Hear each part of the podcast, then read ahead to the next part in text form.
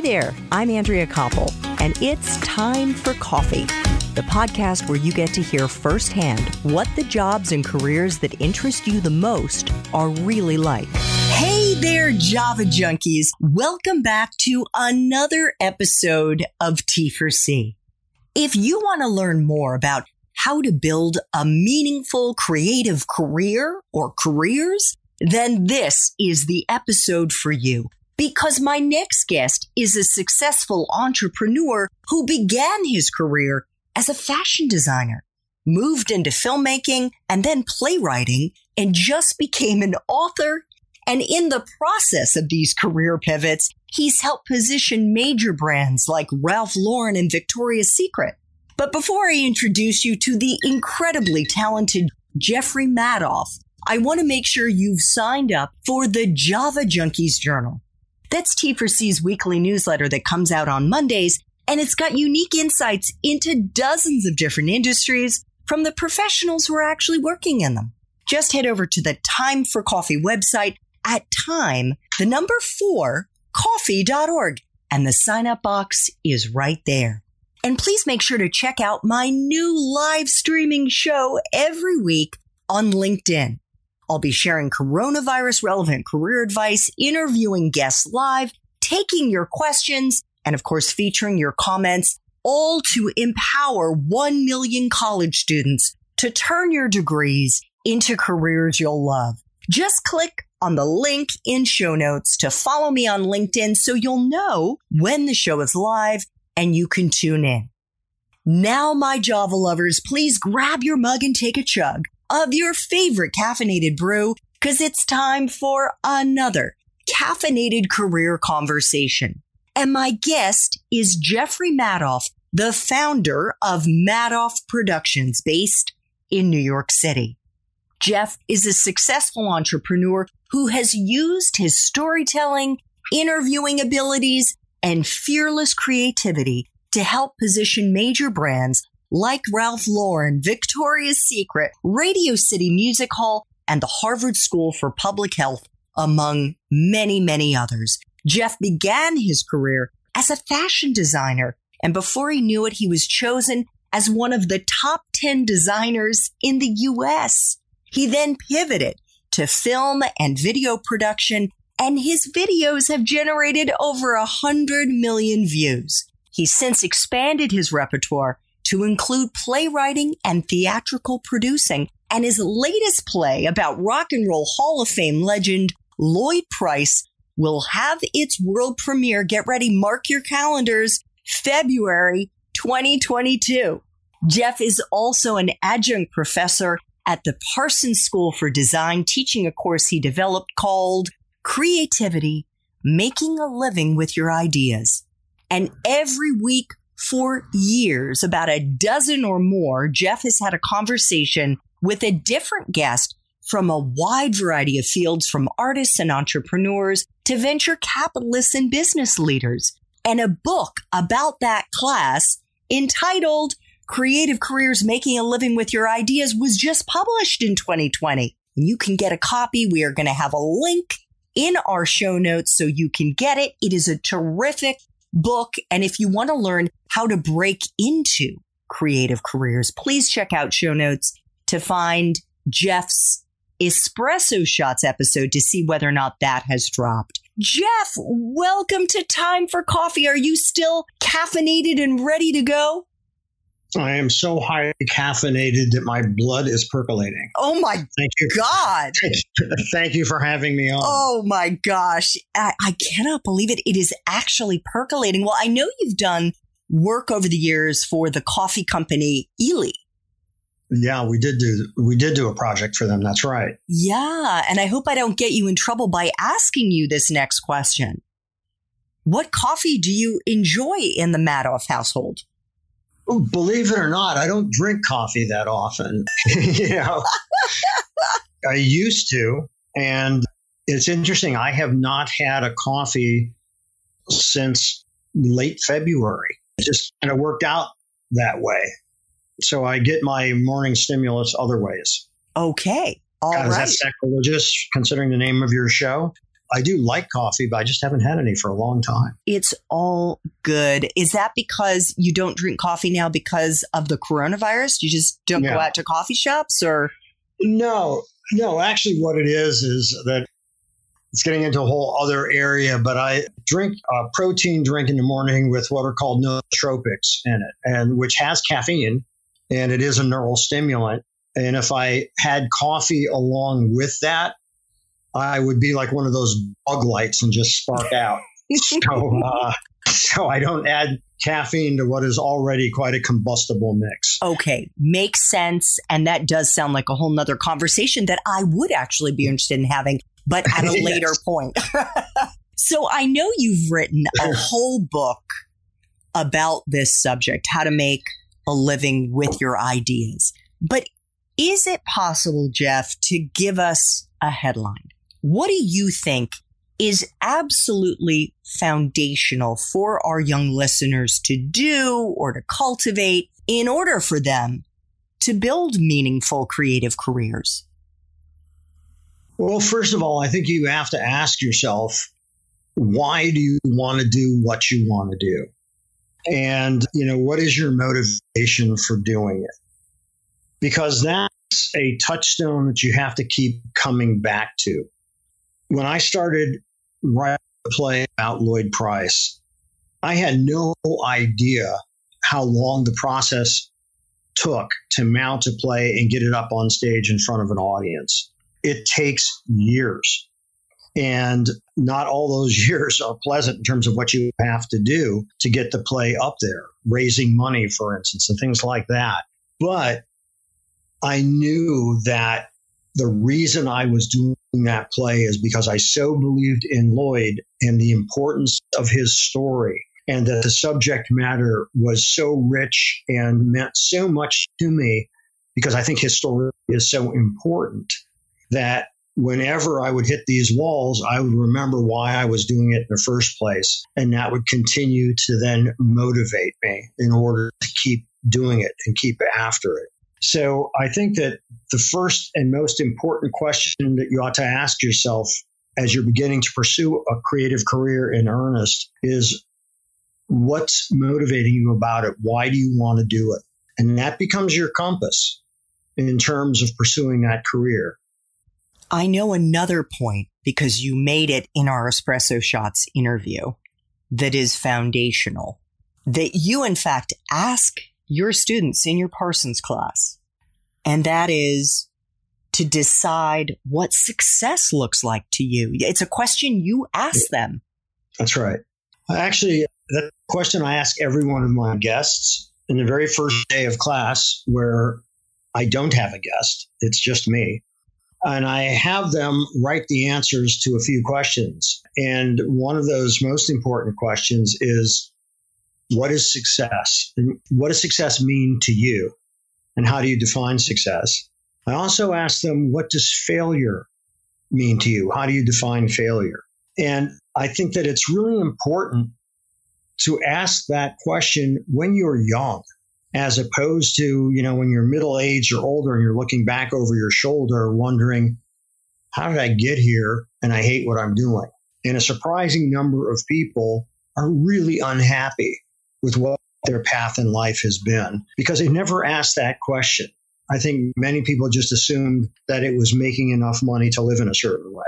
And I can tell you, Andrea, that I work with people that are fantastically wealthy, but not particularly happy because the success that they had financially and materially ultimately seemed kind of hollow, kind of, is this all there is? Because that doesn't solve problems. I mean, solve some problems, don't get me wrong. As my very wise grandmother used to say, it's better to be rich and healthy than poor and sick. But, you know, past a certain point of wealth, it doesn't really mean anything. But what means something to all of us, regardless of income, is doing something that brings you happiness and fulfillment. And if you can merge that with a career so that you are actually able to make a living with your ideas that make you happy and make you feel fulfilled that's an uh, that's an amazing gift you can give yourself but it takes a lot of work to earn that gift mm.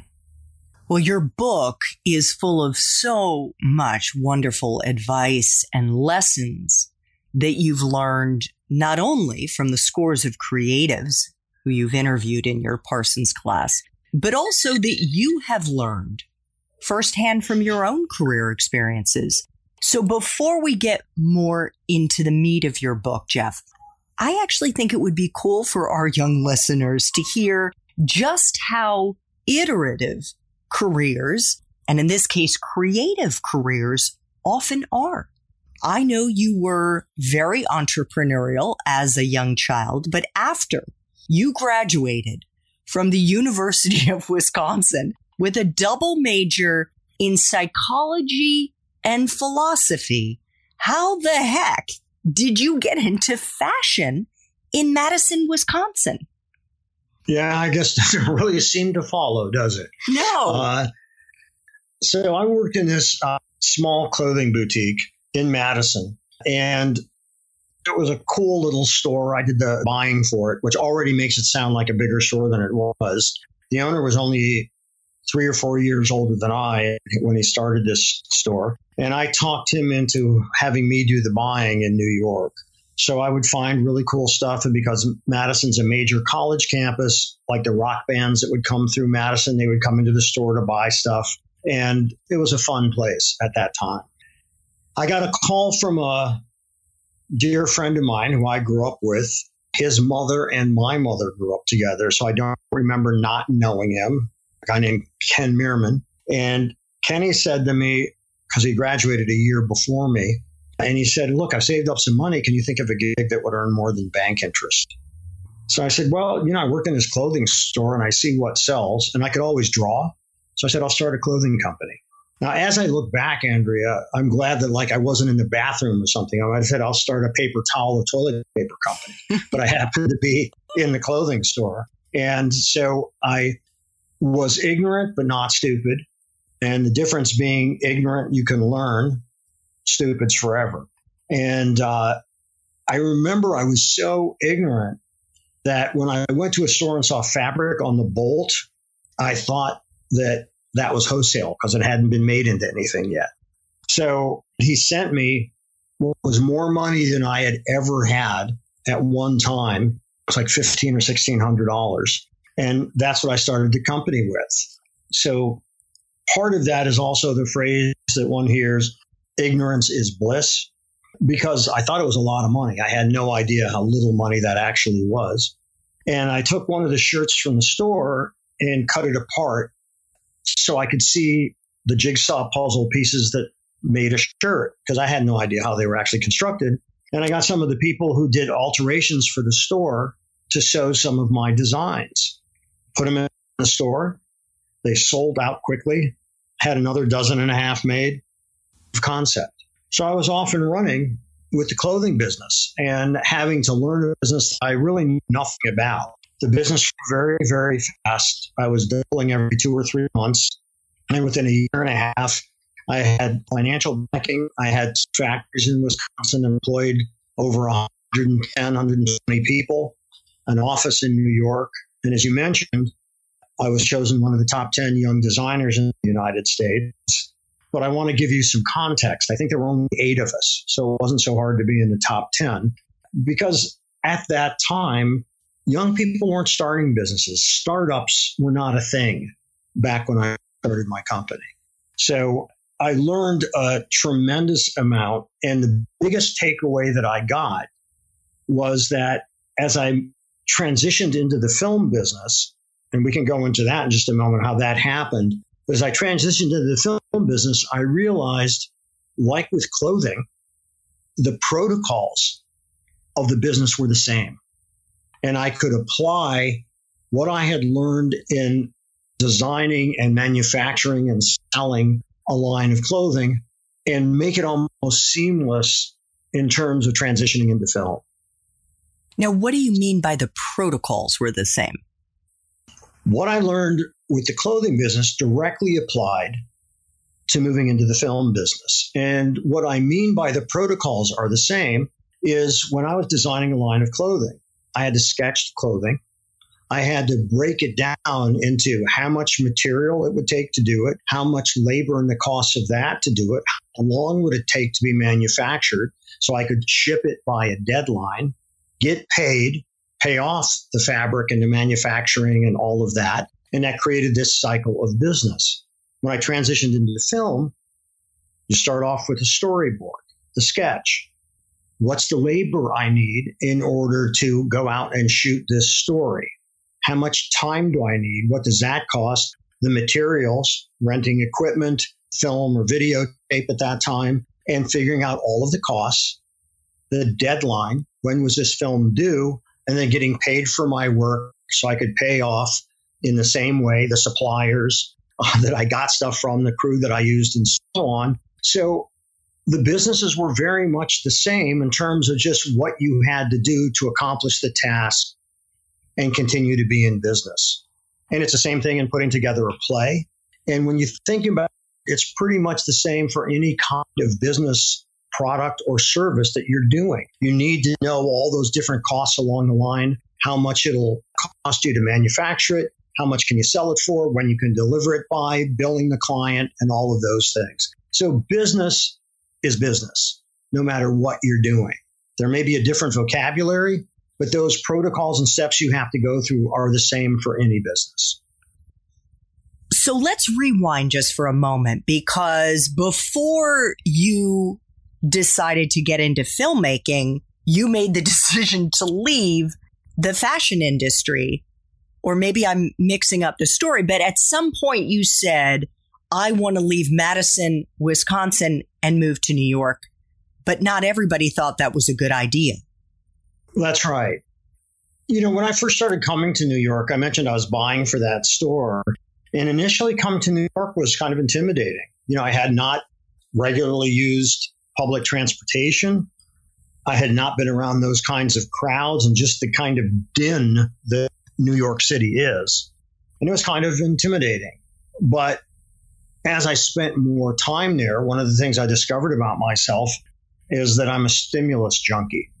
And I love the diversity, the energy, and the craziness of New York City and wanted to move here. What was going on in the business was that we had grown really quickly. That was all very good. But then there was a recession happening, and this was in the uh, early 70s. And that many accounts were taking, or many accounts went bankrupt, and others were taking a long time to pay their bills. And my backer owned five banks in Wisconsin.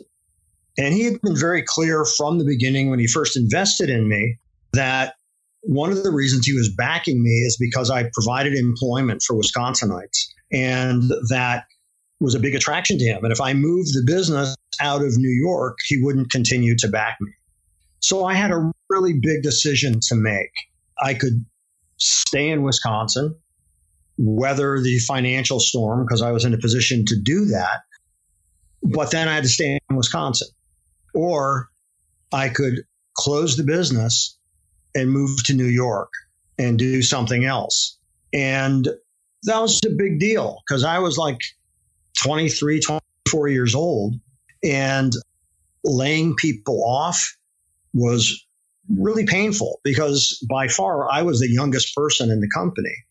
And most of the people that worked for me had families. I was acutely aware of how this impacted their lives. And that was really tough to deal with, but I had to make a decision. Meanwhile, people that I knew in Wisconsin were saying, well, Do you have a job lined up in New York? No. Do you have a place to live in New York? No. Do you know anybody there? No. Why aren't you afraid of leaving? And I said, No, I'm afraid of staying.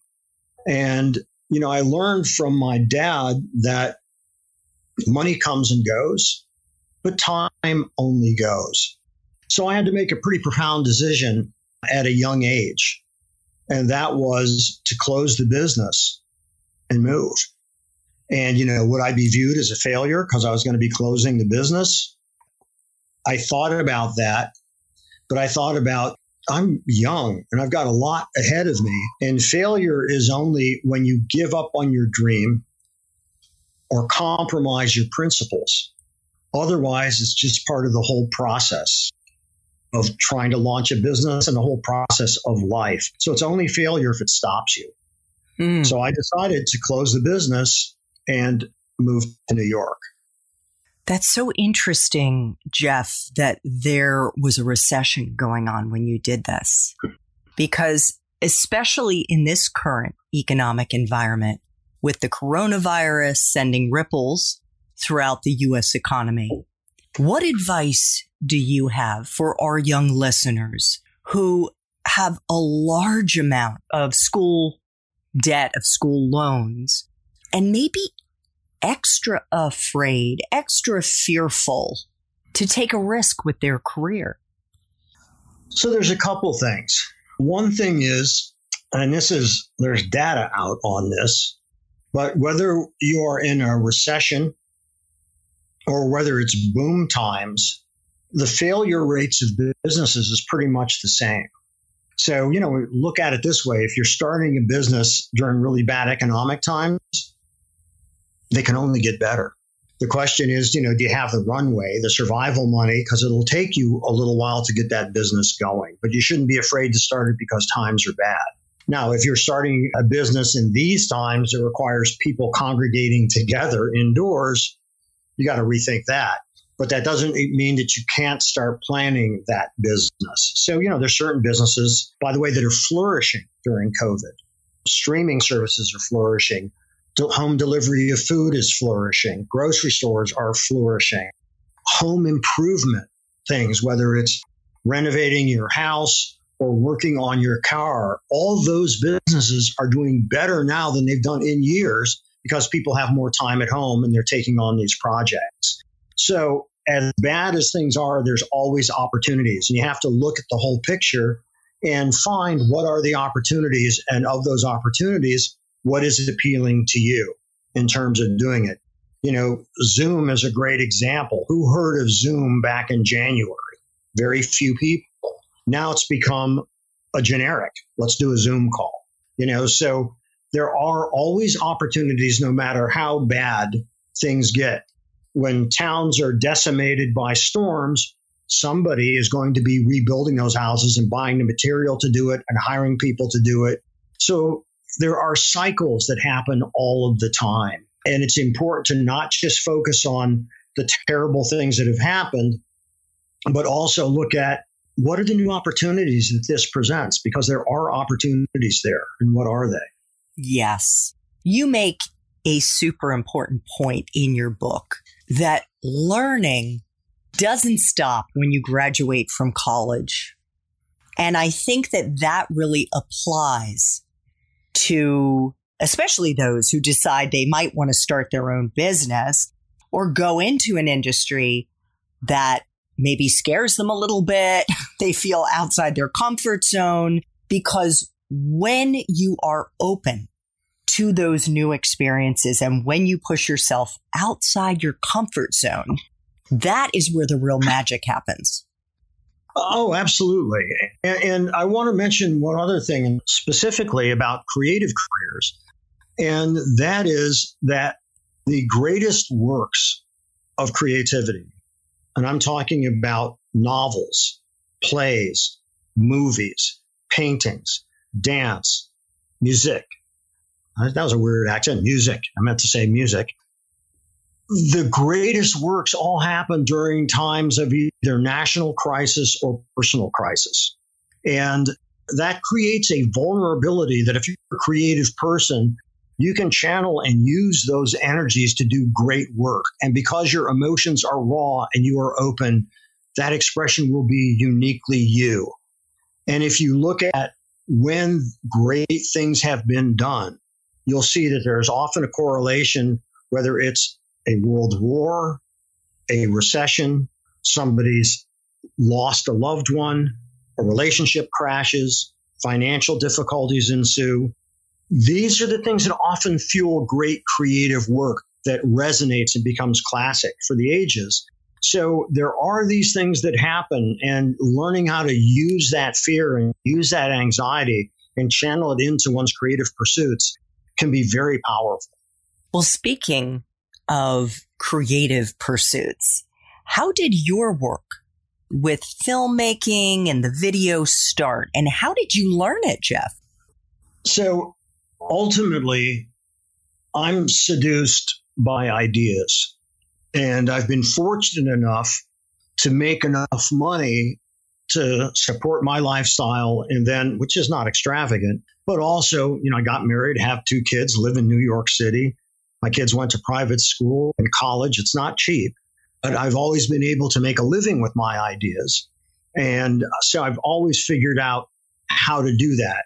And i think that when you're an entrepreneur you're very opportunity focused. And you think about things that maybe other people don't think about because your antenna for opportunity is up and you're receiving those signals of things that you can do. When I moved to New York, I had enough money saved up that if I lived frugally, which I did, and remember I was like 24, 20, 25 when I moved to New York, I had enough money saved up that, you know, I would house sit or actually apartment sit, lived in different parts of the city to learn those parts of the city and try to decide where I wanted to live. And I had a good reputation in the fashion business so I was approached to start another company. I started in another company, built it up, and sold it. And at that time, I was at a meeting with one of my fabric suppliers. And the guy that owned the fabric company, a really nice man, said to me, Do you know anything about the movie business? I said, Not really. No. I mean, I go to movies, I've read books about film, I love film, but do I really know anything about it? Nah, not really. And he said, Well, look, you're the same age as my son. You seem like you've got a good head on your shoulders for business. He's gotten involved with some people. Would you mind meeting him? I said, Of course, I'd be happy to meet him. Well, his son had bought rights to William Burroughs' book, Junkie, and it was going to be directed by Dennis Hopper. Oof. And it was the adaptation was being done by William Burroughs, Dennis Hopper, and Terry Southern. And maybe your listeners don't know who these people are, but William Burroughs is one of the foundational individuals of the beat movement in the 50s and 60s. Dennis Hopper had a long and storied career in film, and Terry Southern had a long and storied career as a writer. And this friend of mine's son had bought the rights to Junkie, optioned the rights to Burroughs' book Junkie, and was going to make the movie. So I enter into this scene, meeting these people.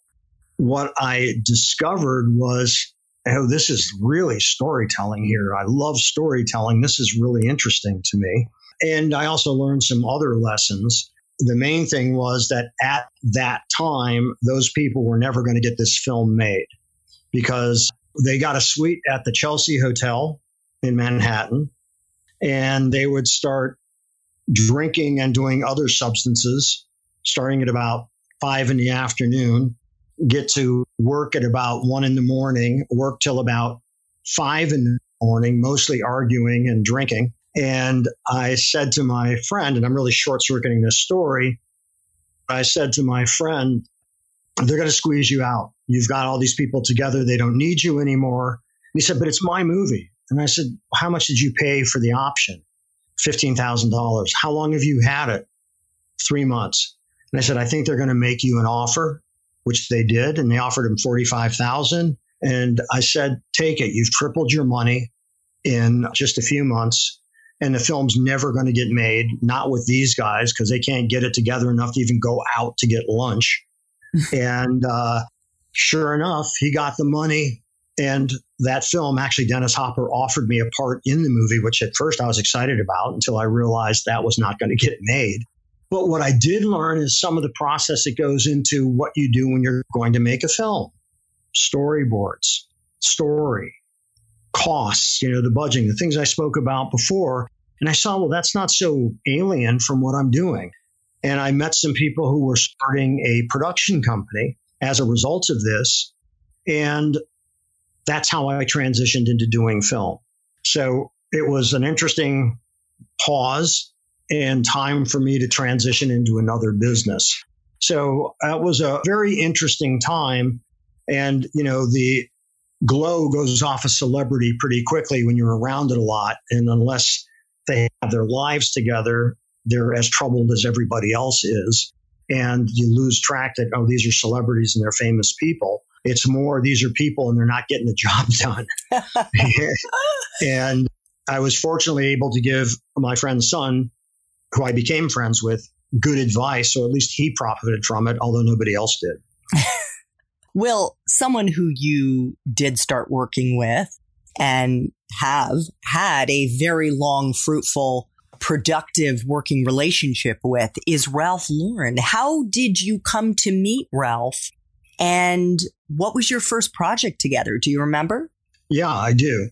I had started my own company. My first client was the designer Halston, who was at that time probably the most significant American designer, women's wear. And I knew that Ralph Lauren was looking for somebody to video his fashion shows. So I was called by Ann Magnan, who was at that time head of Ralph's public relations, and to come in and meet with Ralph as someone, a candidate to shoot their shows. Ralph and I hit it off, and that began a relationship that continued for like 36 years. And, you know, I was exposed to and learned a lot because at that time, Ralph was not the global company nor the public company that he became. So I was fortunate enough to see firsthand how someone built a brand and how somebody scaled that company and how that all came together. So I had a fascinating vantage point from which to view the growth of what became one of the most iconic fashion brands in the world. And one of my favorite designers for sure. And that is such a great example, Jeff, of a point that you make in your book that relationships are the true currency in life. That's right. And, you know, it's the relationships that you have in business, it's the relationships that you have in your life. It's also, by the way, important, and this is an important lesson I learned, is distinguishing between the kinds of relationships. So, business relationships are transactional. That doesn't mean that they're not pleasant, doesn't mean that they're not fun, but they're based on a need and a fulfillment of that need. And that's, you know, when you hear that term in some of the gangster movies, you know, this isn't personal, it's just business. That's kind of how it is. And I was very fortunate and had extraordinary longevity with Ralph because the number one guy liked me. And even though there were new people that came in to the company, they wanted to bring their cronies in. Ralph liked me, liked my work. I made him comfortable and made him laugh, and we enjoyed each other. So we had a relationship, and it was a transactional relationship, but we were very friendly with each other. But I never mistook it for actual friendship. But it was a wonderful professional relationship, and we enjoyed each other very much. And I learned a lot from him just by being able to observe. I mean, imagine I'm with Ralph Lauren when he's putting together his collections, when he's in his creative mode, sometimes up to four times a year. And then I would interview him. I've probably done more interviews with him than anybody. And because we had a good relationship, he was very open during those interviews. And I learned a tremendous amount from him, which is really great. But then there's your family and your closest friends, and it's not about transaction. It's about a genuine caring about that other person. And, you know, in business, you need both relationships, but the ones with friends and family, I hope for your listeners and for everybody, those are the most enduring because those are the ones that are there at three in the morning when the shit is hitting the fan. And those are the people that you can call. You're not going to call somebody you're doing business with when times are hard. So those core relationships that are not transactional, but true love and friendship, those are the ones that are the most important. And it's important not to mistake one for the other. Yeah, absolutely.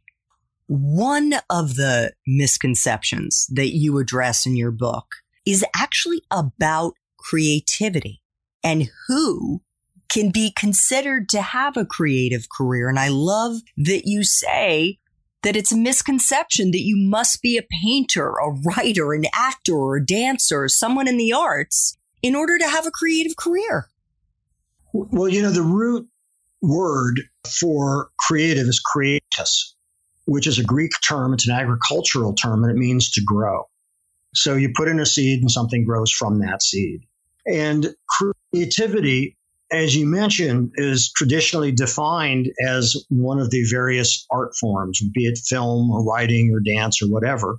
And I posit that you can be an entrepreneur and you're creative because you were starting a business. So an idea that you had in your head manifests into something else and you've created a business. That's a creative pursuit. And I define creativity as a compelling need to bring about change. And the thing about creativity is it's always solving one kind of a problem or another. So it could be a business solution to something, or it could be a personal issue of expression you're trying to work out. But I think that you can be, as I mentioned in the book, you can be a dentist and come up with some kind of a painless drilling that is fast and cheap and effective. Well, that's very creative we don't necessarily think of that kind of thing as creative, but it's the manifestation of an idea that became something else and facilitated change. And I think that that, to me, is also a creative pursuit. Doesn't happen to interest me. But I think that we don't need to restrict creativity to just the arts. I think that we can look at creative acts in a much broader sense. Jeff, among the questions I try to ask all time for coffee guests are, and this requires flashing back to when you were at the University of Wisconsin with your double major in psychology and philosophy. Did you know what you were going to do with those degrees when you graduated? I had no idea. You know, one of the constants in my life is I have not let ignorance stop me from pursuing something because I have the confidence that I will learn.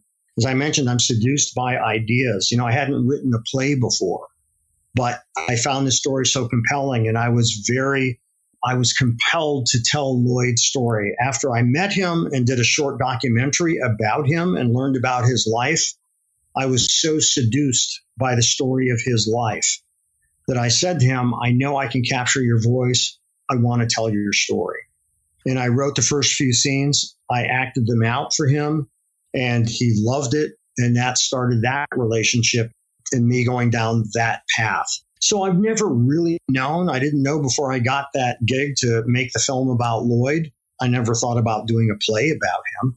So it's when something happens and I see something that's a potential opportunity and it so grabs me that I can figure out how to do it. I feel that I can figure out how to do it and meet that challenge. The flip side of that is if I'm not interested, I can't even figure out how to unscrew a jar, no matter how simple it is, because I just don't care.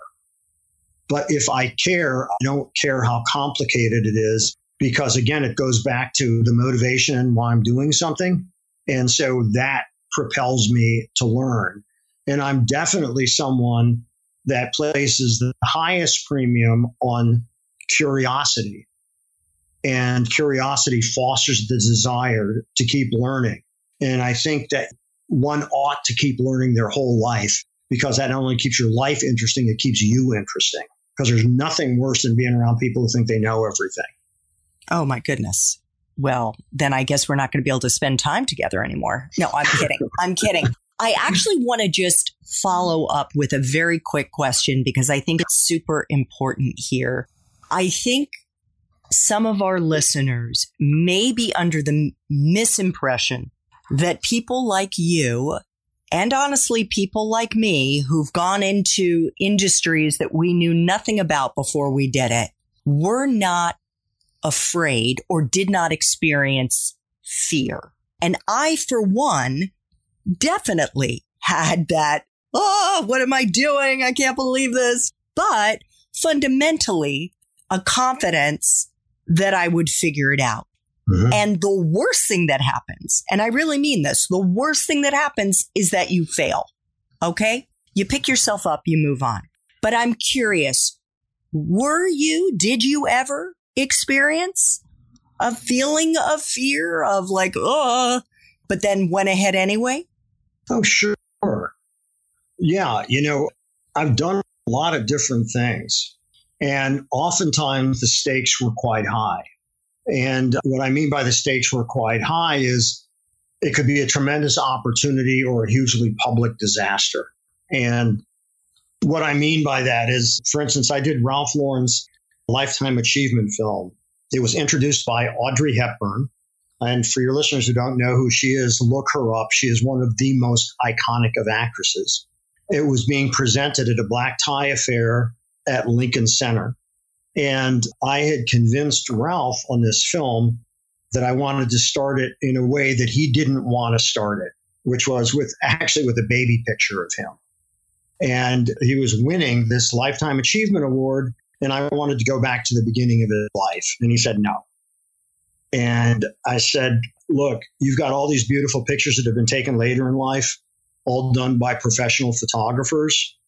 And they're all very nice, but there's no emotion or humanity. They're beautifully composed, but I want people to see you, your family. I want to see home movies. I want to see pictures from your photo albums. And he said no. And then I, I coincidentally, and this was a coincidence, I had in my backpack, I was having dinner at his house that evening, and I had in my backpack a video that I had just finished for my parents. And it was the 50th wedding anniversary.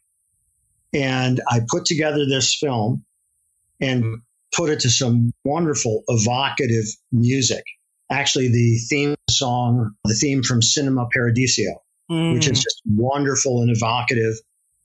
And I show it to Ralph and Ricky, his wife. And at the end of the film, they're crying. Tears are coming down cheeks. And Ralph looks at me and says, I don't even know these people and I'm crying. And I said, Well, that's what I want to do for you. So I got his blessing to do that. Well, we're at Lincoln Center. Audrey Hepburn is about to introduce it. The audience, suffice to say, the fashion audience and press is a pretty rough audience. And I knew one of two things was going to happen. Either I was going to get great crowd response or it would get slaughtered. And there wasn't going to be any in between. And it was taking a really big chance. And if it got slaughtered, not only would I not work for Ralph again, I would be slaughtered very publicly in terms of what I put out there. So Audrey introduces the film. The auditorium darkens. It comes up on the screen and fades up to Ralph's baby picture. And there was this collective ah oh, from the audience because nobody was expecting that because Ralph has never revealed any of that real life stuff before. And by the end of the film, people are on their feet applauding. Oh. And I knew I nailed it. Was I scared before? Yeah, there was a lot at stake. And so I'm giving you an actual story that happened, but there's been variations on that story many times, as recently as the curtain going up on my workshop for my play, where there were already years of effort into it money raised and spent and waiting for that response and would it live to see another day and see another iteration? So these are all kind of for me high stakes games but you know fear is natural and it's built into our wiring as human beings and mammals so there are things that scare us and I think when you are doing something creative, that fear can also be something that fuels you. Because I think in order to do the best work, as we were talking about before, you have to commit. So you also commit to the fear. You do not let it stop you. Love it. I have two final questions, Jeff. And this one has to do with a time in your professional life when you really struggled. And maybe you didn't get a standing ovation. Maybe it flopped. Or maybe you got fired as I did twice in my 40s. But most importantly here is how you powered through and a lesson that you may have learned in the process. Yeah, you know, I certainly don't get every job that I'm up for. There are things that are totally unpredictable, like COVID, where there is no production going on because the protocols or such haven't been established for safety. You can't get crews together. You can't put a group of people in a room and, you know, just surviving that. And by the way, I had to survive 9 11 when all production business stopped and all travel stopped, the recession in 2008, the recession in 1983. You know, there have been various times where just out of control, out of my control, stuff happened that's very scary because you wonder, how am I going to make payroll next month if this situation doesn't change? So there has been many times where I've had to confront that struggle. Have I presented work that has flopped? I really haven't.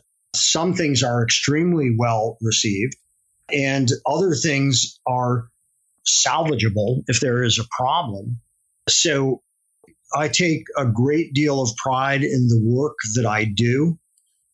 And I know the given circumstances of the job that I'm doing. I've avoided embarrassing myself in front of a client.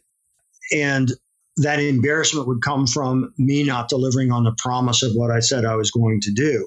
But there have been many times where I don't I don't even get the job, so I don't even get a chance to be accepted or not accepted. Yeah.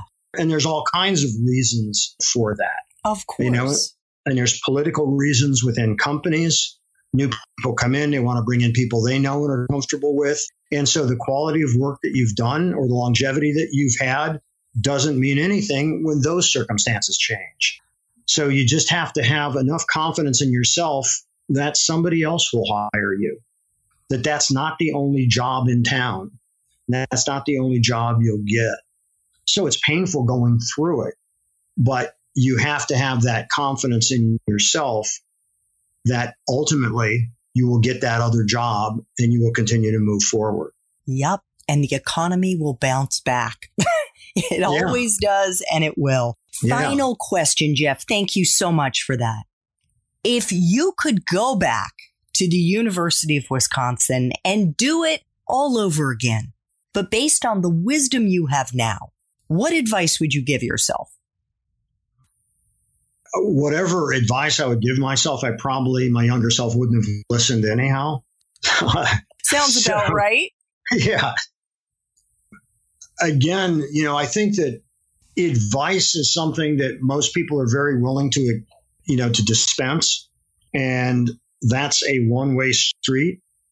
And I much rather engage and learn from a dialogue, more Socratic method, if you will. So I can't imagine anything that I could have said to myself that would somehow have changed the path of my life coming out of college because I have always gone after those things that have interested me.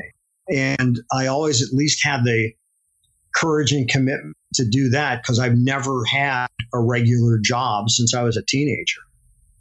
So I guess I learned those things earlier. And by the way, I come by them honestly. My mom and dad are both entrepreneurs. My sister has her own business. She's an entrepreneur. And so part of being an entrepreneur, and I think a necessary condition, is you're unemployable. So that was never a challenge I had. I think I'm unemployable in terms of becoming an employee someplace. Oh, I doubt that. Well, Jeff's book is entitled Creative Careers Making a Living with Your Ideas. It was just published in June of 2020. I highly recommend it. And Jeff, I want to thank you so much for making time for coffee, even though you don't drink it anymore. And that power breakfast that you have sounds delicious, but it was just such a treat for me to have this opportunity to learn from you and just get to share all of your wisdom with my young audience. Well, Andrea, I totally enjoyed it. It was a wonderful conversation. even though we're doing this remotely and via Skype, I feel like I've just been sitting with a friend having a really good conversation. Thank you very much. Thanks so much for listening to Time for Coffee, where the professionals in the jobs that most interest you always have time to grab coffee 24 7, no matter where you live. I have one quick favor to ask you. Remember to rate, review, and subscribe to Time for Coffee. Thanks so much.